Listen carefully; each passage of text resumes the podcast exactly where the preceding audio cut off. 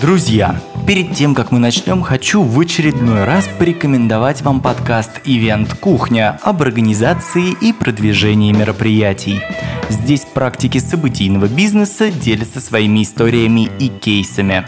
Подкаст будет интересен как начинающим, так и опытным организаторам мероприятий, пиар и эс эм эм-специалистам, продвигающим события, и всем, кто хочет разобраться в особенностях рекламирования и организации ивентов. Только самые сочные и вкусные примеры реализованных задумок. Приятного вам прослушивания. Ссылка будет в описании.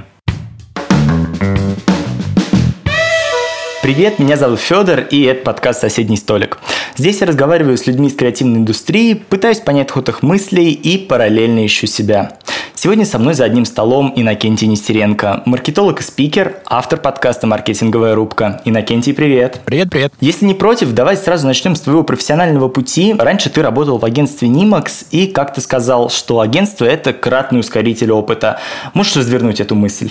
Да, очень просто. Это на самом деле я всегда так отвечаю в ответ на вопрос, где поучиться, какие курсы нужны, какие книги. Если с книгами еще могут быть вопросы, бывают фундаментальные книги, которые не устаревают, скорее не про маркетинг в частности, а про устройство человеческой головы вообще. «Думай медленно, решай быстро» и весь остальной вот этот список правильных книжек про искажения, которые очень помогают в маркетинге. То в том, что касается практического опыта, инструментария, работы внутри маркетинговой команды и так далее, ну, можно пойти на курсы и заплатить двести тысяч за год с вероятным трудоустройством.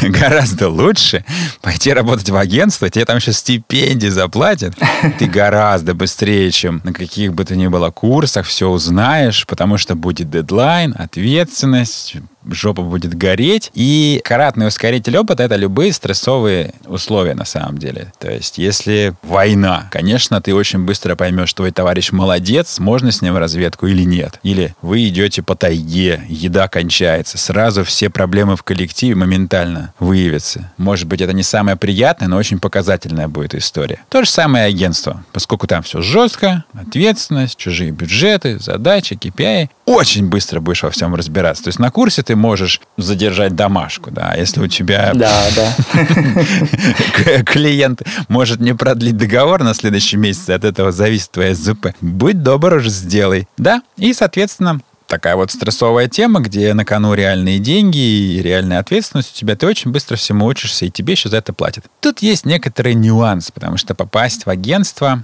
тоже же с нуля невозможно. Соответственно, курсы про что говорят? Научись и попадешь в топовое агентство. Это хрень. То есть я много нанимал в агентство. На что я смотрел, если говорить о начальных позициях? Какие-то инструментальные вещи, я же знаю, что мы быстро научим. То есть важна адекватность. А еще важна инициатива. То есть самое главное — это сделать что-то самому. То есть взять какой-нибудь музыкальный коллектив, какой-нибудь хобби-проект, какой-нибудь небольшой ивент. Что-то сделать самому, сделать для него сайтик, найти каких-то людей, может быть, что-то кому кому-то продать в рамках личного хобби, что-то такое. И когда мне человек рассказывает про такой проект, я смотрю, как он думал, что он бодрый, что он сам собрал на ноу-код какой-то там инструментик, какую-то рекламную кампанию на пять тысяч рублей сделал. Я смотрю, что ему интересно, он соображает, сам выкручивается из каких-то ситуаций, слушаю этот рассказ, я понимаю, что человек и по софт-скиллам адекватно, все, я уберу. И дальше начинается кратное ускорение опыта со стипендией. Вот о чем речь здесь. Получается, ты никогда не проходил сам какие-то курсы, там та же икра, которую прошло очень много человек. Не, ну я-то просто... Я старый пергюнт. Я на икре преподавал.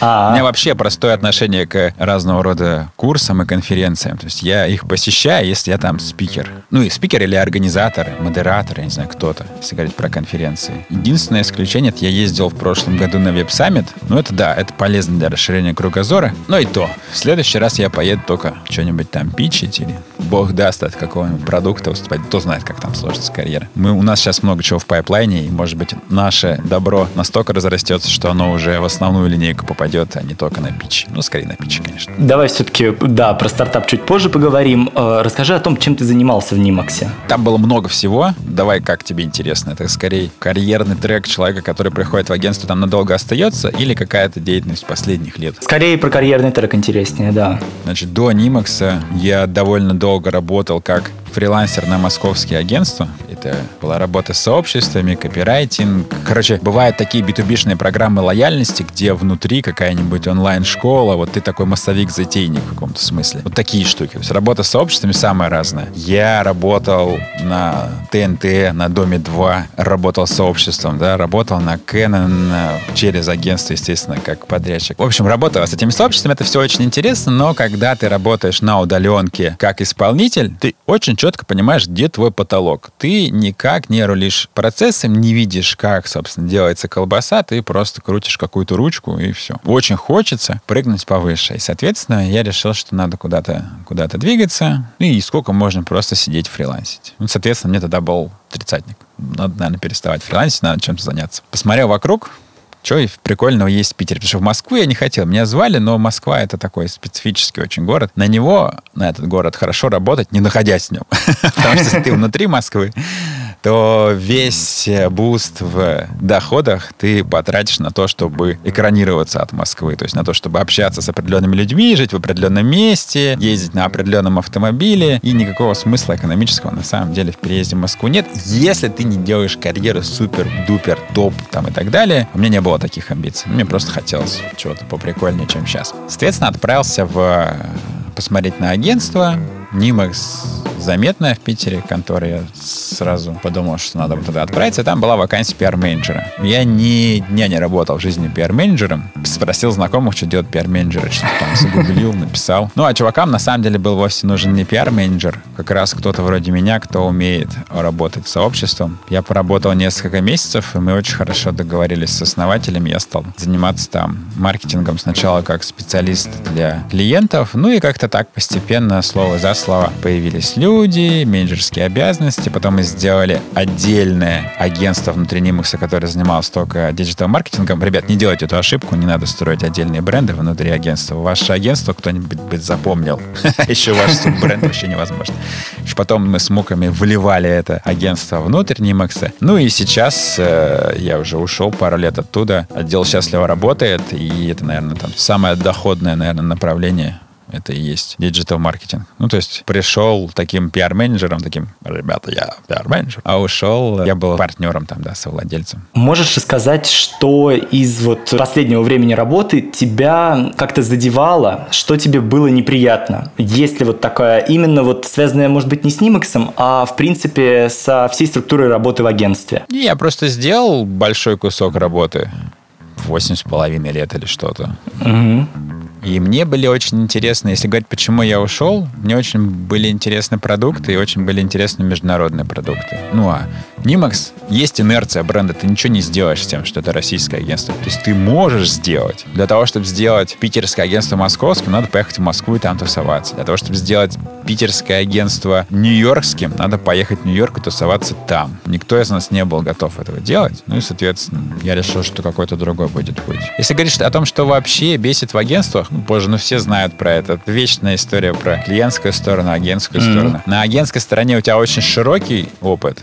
То самое краткое, скорее, но оно не глубокое. Ты на самом деле тоже не очень-то погружаешься в бизнес, не очень-то рулишь тем, что происходит. Иногда у тебя прекрасные результаты, но тебя не ценят, потому что не очень обращают внимание на то, что ты делаешь, и всем пофиг. Есть какое-то агентство, что-то там крутит, какой-то контекст, ну и хрен с ним. Иногда ты не можешь выдать прекрасные результаты, потому что у тебя нет влияния на бизнес изнутри. Ну, вот эта тема про неглубокое погружение. Но она начинает настигать человека далеко не сразу, то есть если вы смотрите на диджитал, на рекламный рынок, на продуктовый маркетинг и не можете сразу заскочить в стартапы, в продуктовые, в компании, в геймдев и так далее, поработать три-пять лет в агентствах — это отличное начало такого пути, прям все увидите. Просто все-таки агентство, если не говорить о позиции партнера, это какая-то ступенька, это вряд ли конечный пункт вашей карьеры. То есть хорошо пройти через агентство, посмотреть на весь рынок, а дальше отправиться как раз глубоко рыть в какой-то теме, в продукте или на клиентскую сторону маркетологом. Сразу на клиентскую сторону идти не стоит.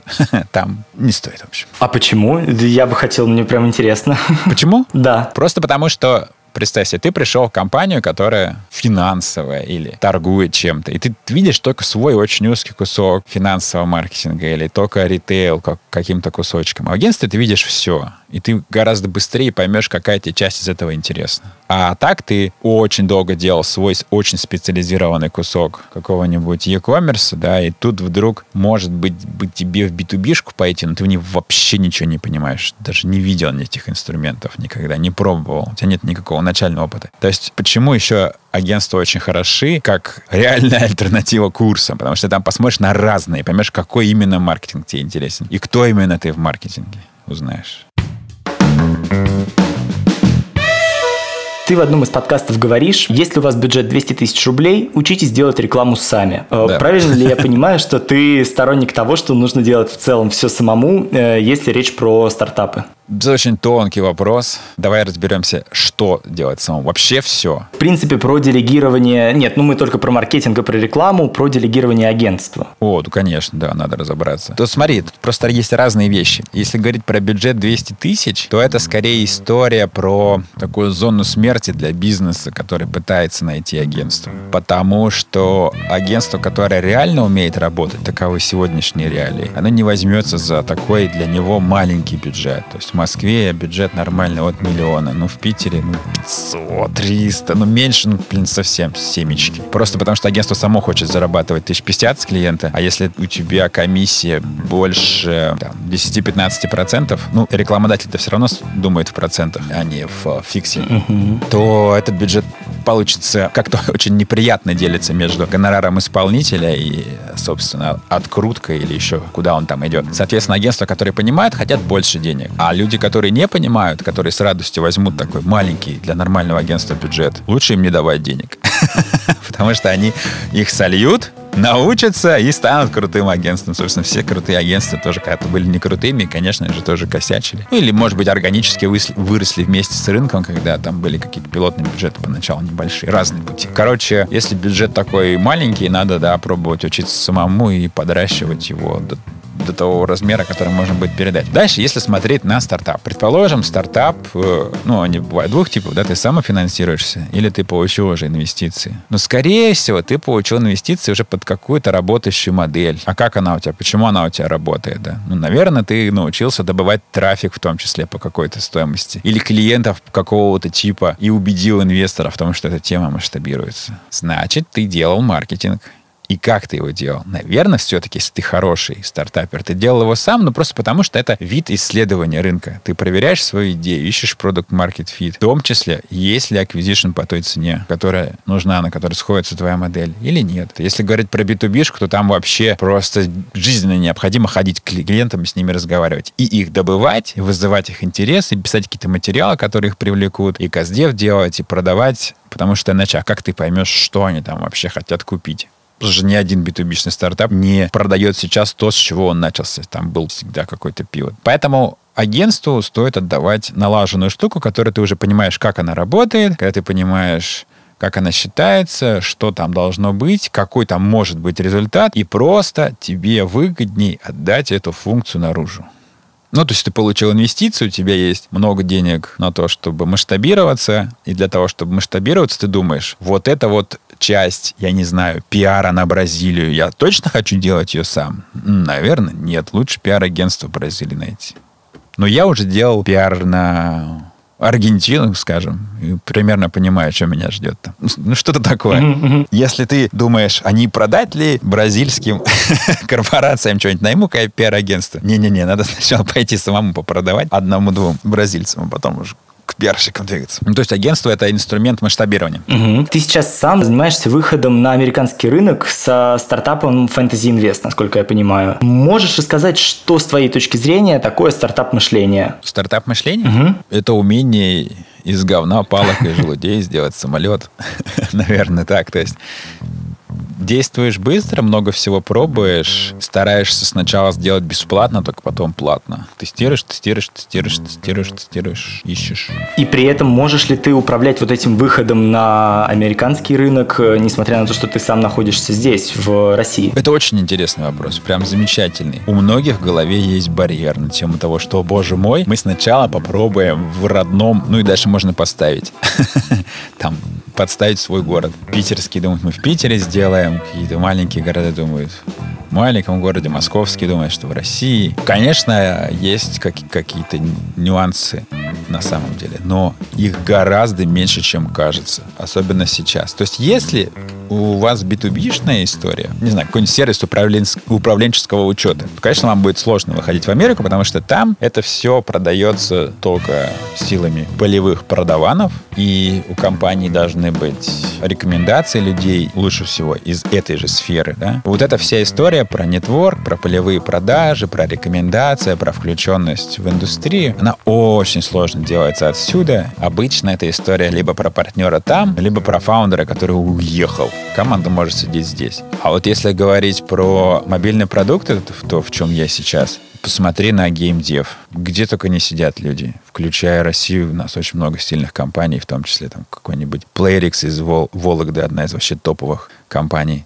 Есть в двадцатке мирового геймдева компании из России, где люди, может, даже и не были в Америке никогда. Ну, в смысле, они могут туда поехать, но для того, чтобы начать, им это совершенно не нужно. Реальность такова, что мы в состоянии сконструировать маркетинговую стратегию, которая будет привлекать американцев. И мы можем просасывать только в нюансах. В чем? Ну, в языке. Так вот, пожалуйста, Upwork, Fiverr. Берешь оттуда корректора. двадцать баксов, и вот твои три странички текста по-нью-йоркски зазвучали. Недавно было в, обс... в чатике «Силикон Правды» обсуждение, кто-то в очередной раз задался вопросом, а как же сделать ролик-эксплейнер? О, боже мой, наверное, нужно какое-нибудь агентство. Да не нужно никакое агентство. Что нужно, чтобы сделать, к примеру, ролик-эксплейнер? Да, это такой тактический момент, но он очень показательный. Ты пишешь текст и делаешь черновую раскадровку сам. Дальше за двадцать баксов корректор с Upwork тебе делает из этого нормальный американский английский, а не твой русский английский. После этого диктор с Upwork на гениальном совершенно, с гениальным произношением за пятьдесят баксов начитывает тебе этот текст. Вот такие там косты. А дальше аниматор уже российский обратно. Ну, с привычными нами стоимостями. Тут очень сложно говорить о костах. То есть это какие-то сотни баксов, но это вовсе не гонорары американского агентства. Ну, то есть какие-то нормальные деньги, к которым любой стартап должен быть готов, если он обращается к дизайнеру. Или в штате, может быть, моушен человек есть. Короче, вот этот ролик производится, и он стоит там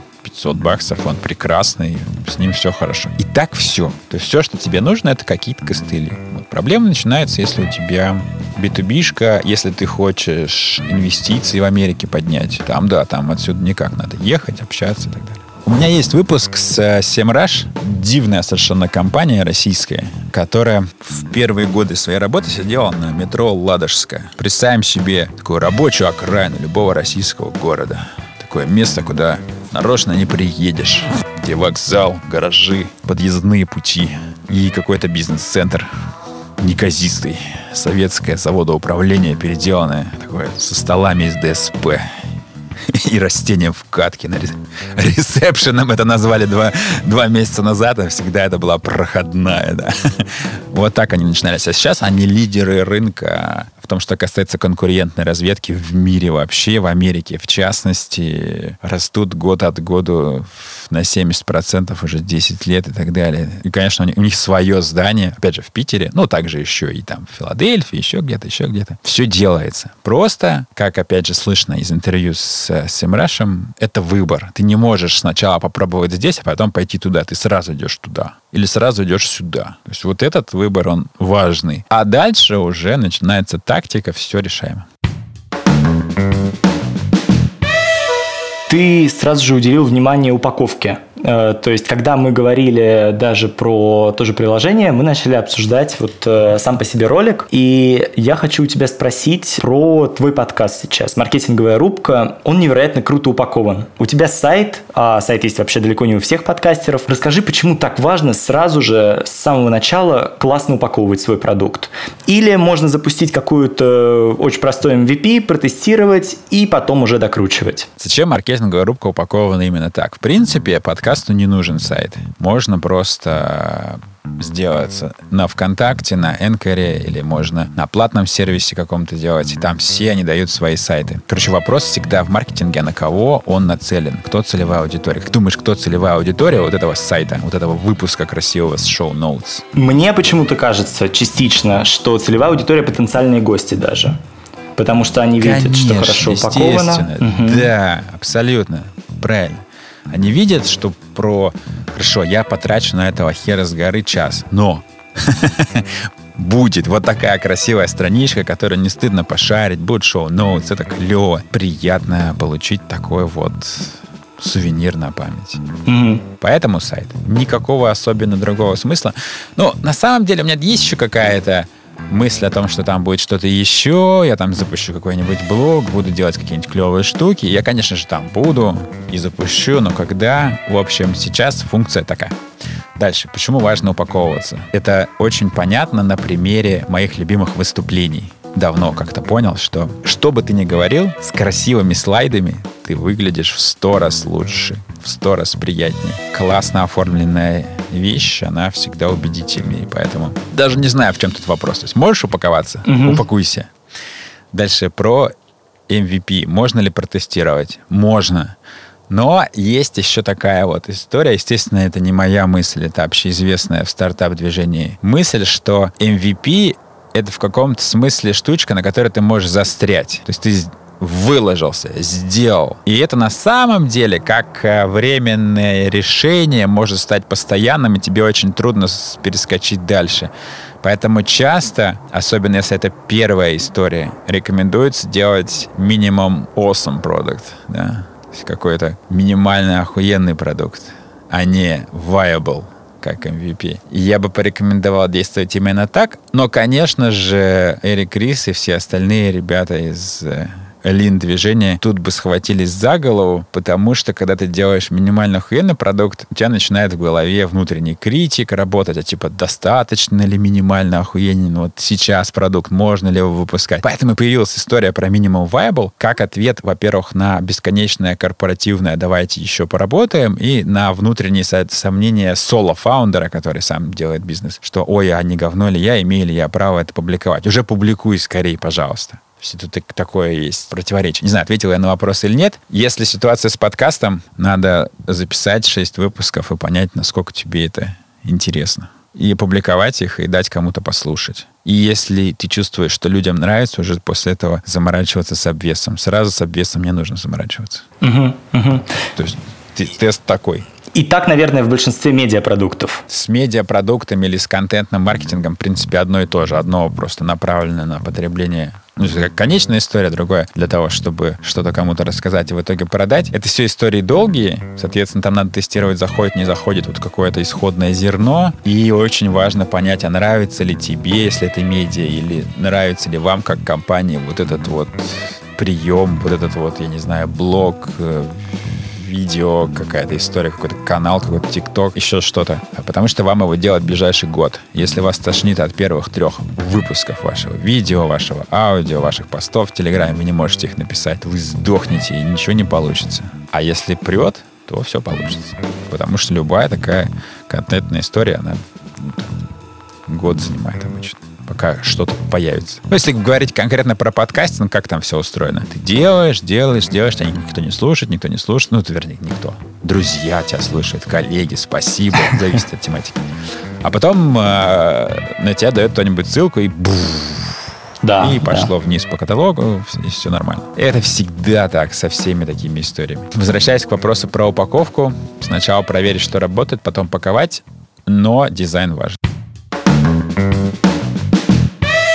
Ты учишь ребят профессионально выступать. Можешь рассказать о том, что очень важно в первую очередь в наставничестве, вот в такой наставнической деятельности, возможно, в какой-то даже степени менторской. То есть, э, с чего ты начинаешь, как ты подходишь к человеку, насколько ты чутко, скажем так, понимаешь его задачи? Менторство вообще это одна штука. Подготовка к выступлениям — это очень-очень-очень технический жанр. Там, ну, свои законы.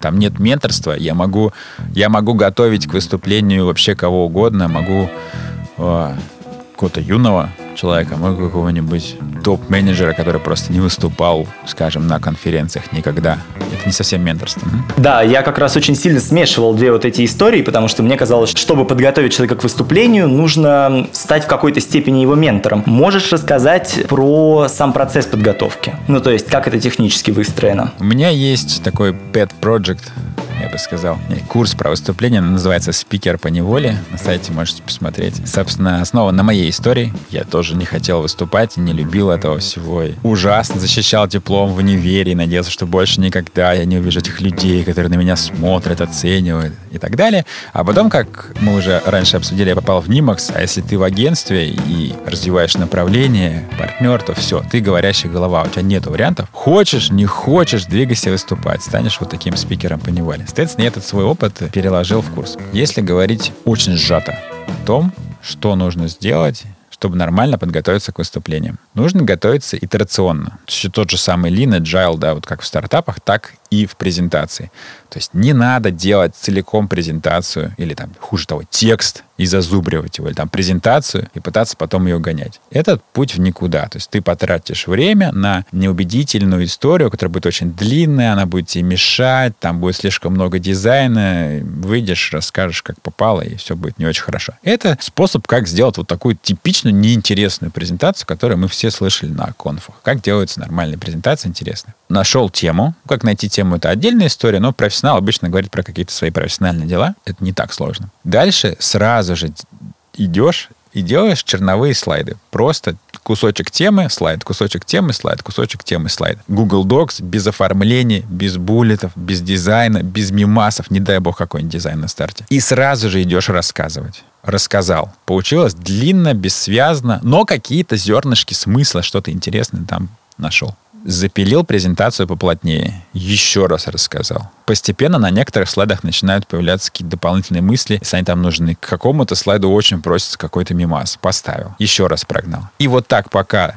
ты в несколько итераций все это дело допиливаешь, допиливаешь, допиливаешь, и каждый раз, стоя, вслух, громко рассказываешь, ты настолько привыкаешь к своему тексту, он настолько становится органичным, что ты уже отполировал все места, где тебе не хватает воздуха, где-то неорганично, неприятно и так далее. Что когда ты выходишь на сцену, ты исполняешь э, знакомое тебе произведение. Тебе приятно и легко. Ты смотришь на аудиторию, тебе классно и замечательно. Еще с чем у всех проблемы? Чаще всего, если говорить про маркетинг, спикер выходит и говорит: мы сделали охуенный кейс. тринадцать, пятнадцать, семьдесят, два и шесть в периоде. И все такие: ну и что? Очень часто это, очень часто эта история. Да. А как это все дело исправляется? Ты говоришь: ребята, у вас есть, скажите, пожалуйста, в зависимости от того, какая там конференция, формальная, неформальная, голова, задница. Есть! Она у вас болит? Бывает! Вот и у меня болела. И я придумал волшебную пилюлю. На шестнадцать процентов снизилась, на тридцать два процента повысилась. Вообще не болит больше никогда. Хотите, чтобы у вас тоже не болело?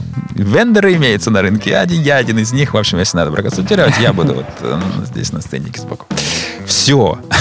Казалось бы, это очень какая-то другая история, но с точки зрения структуры я на самом деле рассказал те же самые цифры, просто я еще рассказал, в чем проблема. То есть ты, если не знаешь, как построить структуру выступления, если ты не очень опытный спикер, только начинаешь, вот, проблема, решение. Если у тебя только решение, у тебя еще нет никакой структуры. Если у тебя есть проблема, ты к ней приделываешь решение, все хорошо. С помощью этой проблемы ты также проверяешь, а интересно ли вообще аудитория будет слушать. Если у аудитории нет этой проблемы, значит, это не та аудитория. Значит, нужно либо другую проблему и, соответственно, может быть, другой кейс, либо к другой аудитории пойти. Сразу все очень встает на свои места. Очень часто люди забывают про выводы. Типа, рассказали кейс, типа, правда красиво, да, и ушел. А смысл, да? Ну, соответственно, нужно сказать, ради чего ты вышел. То есть ты призываешь всех делать так, не делать так, и вот плюс и минус подводные камни, если надо проконсультироваться, я там. Вот это уже очень логично. И последняя ошибка, которую очень легко поправить, это народ готовится, сидя перед компами, шепотом там что-то прошепелявил, потом выходит на сцену, если говорить про офлайновые ивенты, которых пока нет, но я очень надеюсь, что они вернутся. Выходит на сцену, софиты, публика, микрофон, кликер. Бля. Вообще другое, да? То есть любой сложный навык нужно готовить под контекст, в котором навык будет применяться. Если ты хочешь стать автомехаником, ты идешь в автомастерскую под Аваном и крутишь там гайки, лежа под машиной. Если ты хочешь стать черным поясом по какому-нибудь единоборству, ты идешь в зал, и именно в зале в этом тренируешься сдавать свой экзамен на этот сначала там белый пояс, потом сделать коричневым, потом на черный. То же самое с выступлением. Если ты будешь выступать офлайн в зале, значит, ты тренируешься стоя, в голос, проецируешь в каком-то неприятном, большом, гулком помещении, еще можно людей перед собой посадить. Если у тебя будет вебинар, то ты садишься и, опять же, ставишь тот самый микрофон, вот весь тот самый обвес, который у тебя будет, и учишься именно так выдавать свой контент. И последний совет — это не загонять выступление. То есть, если ты делаешь вот так вот такую итерационную структуру, где-то через пять прогонов у тебя все хорошо. А через десять это уже звучит как по бумажке такое, немножечко вымученное. Угу. Там есть еще продолжение, как тедовские лекции уже готовятся. Там все зазубрено просто. Ночью разбуди, он выдаст этот текст. Но это типа через пятьдесят повторов.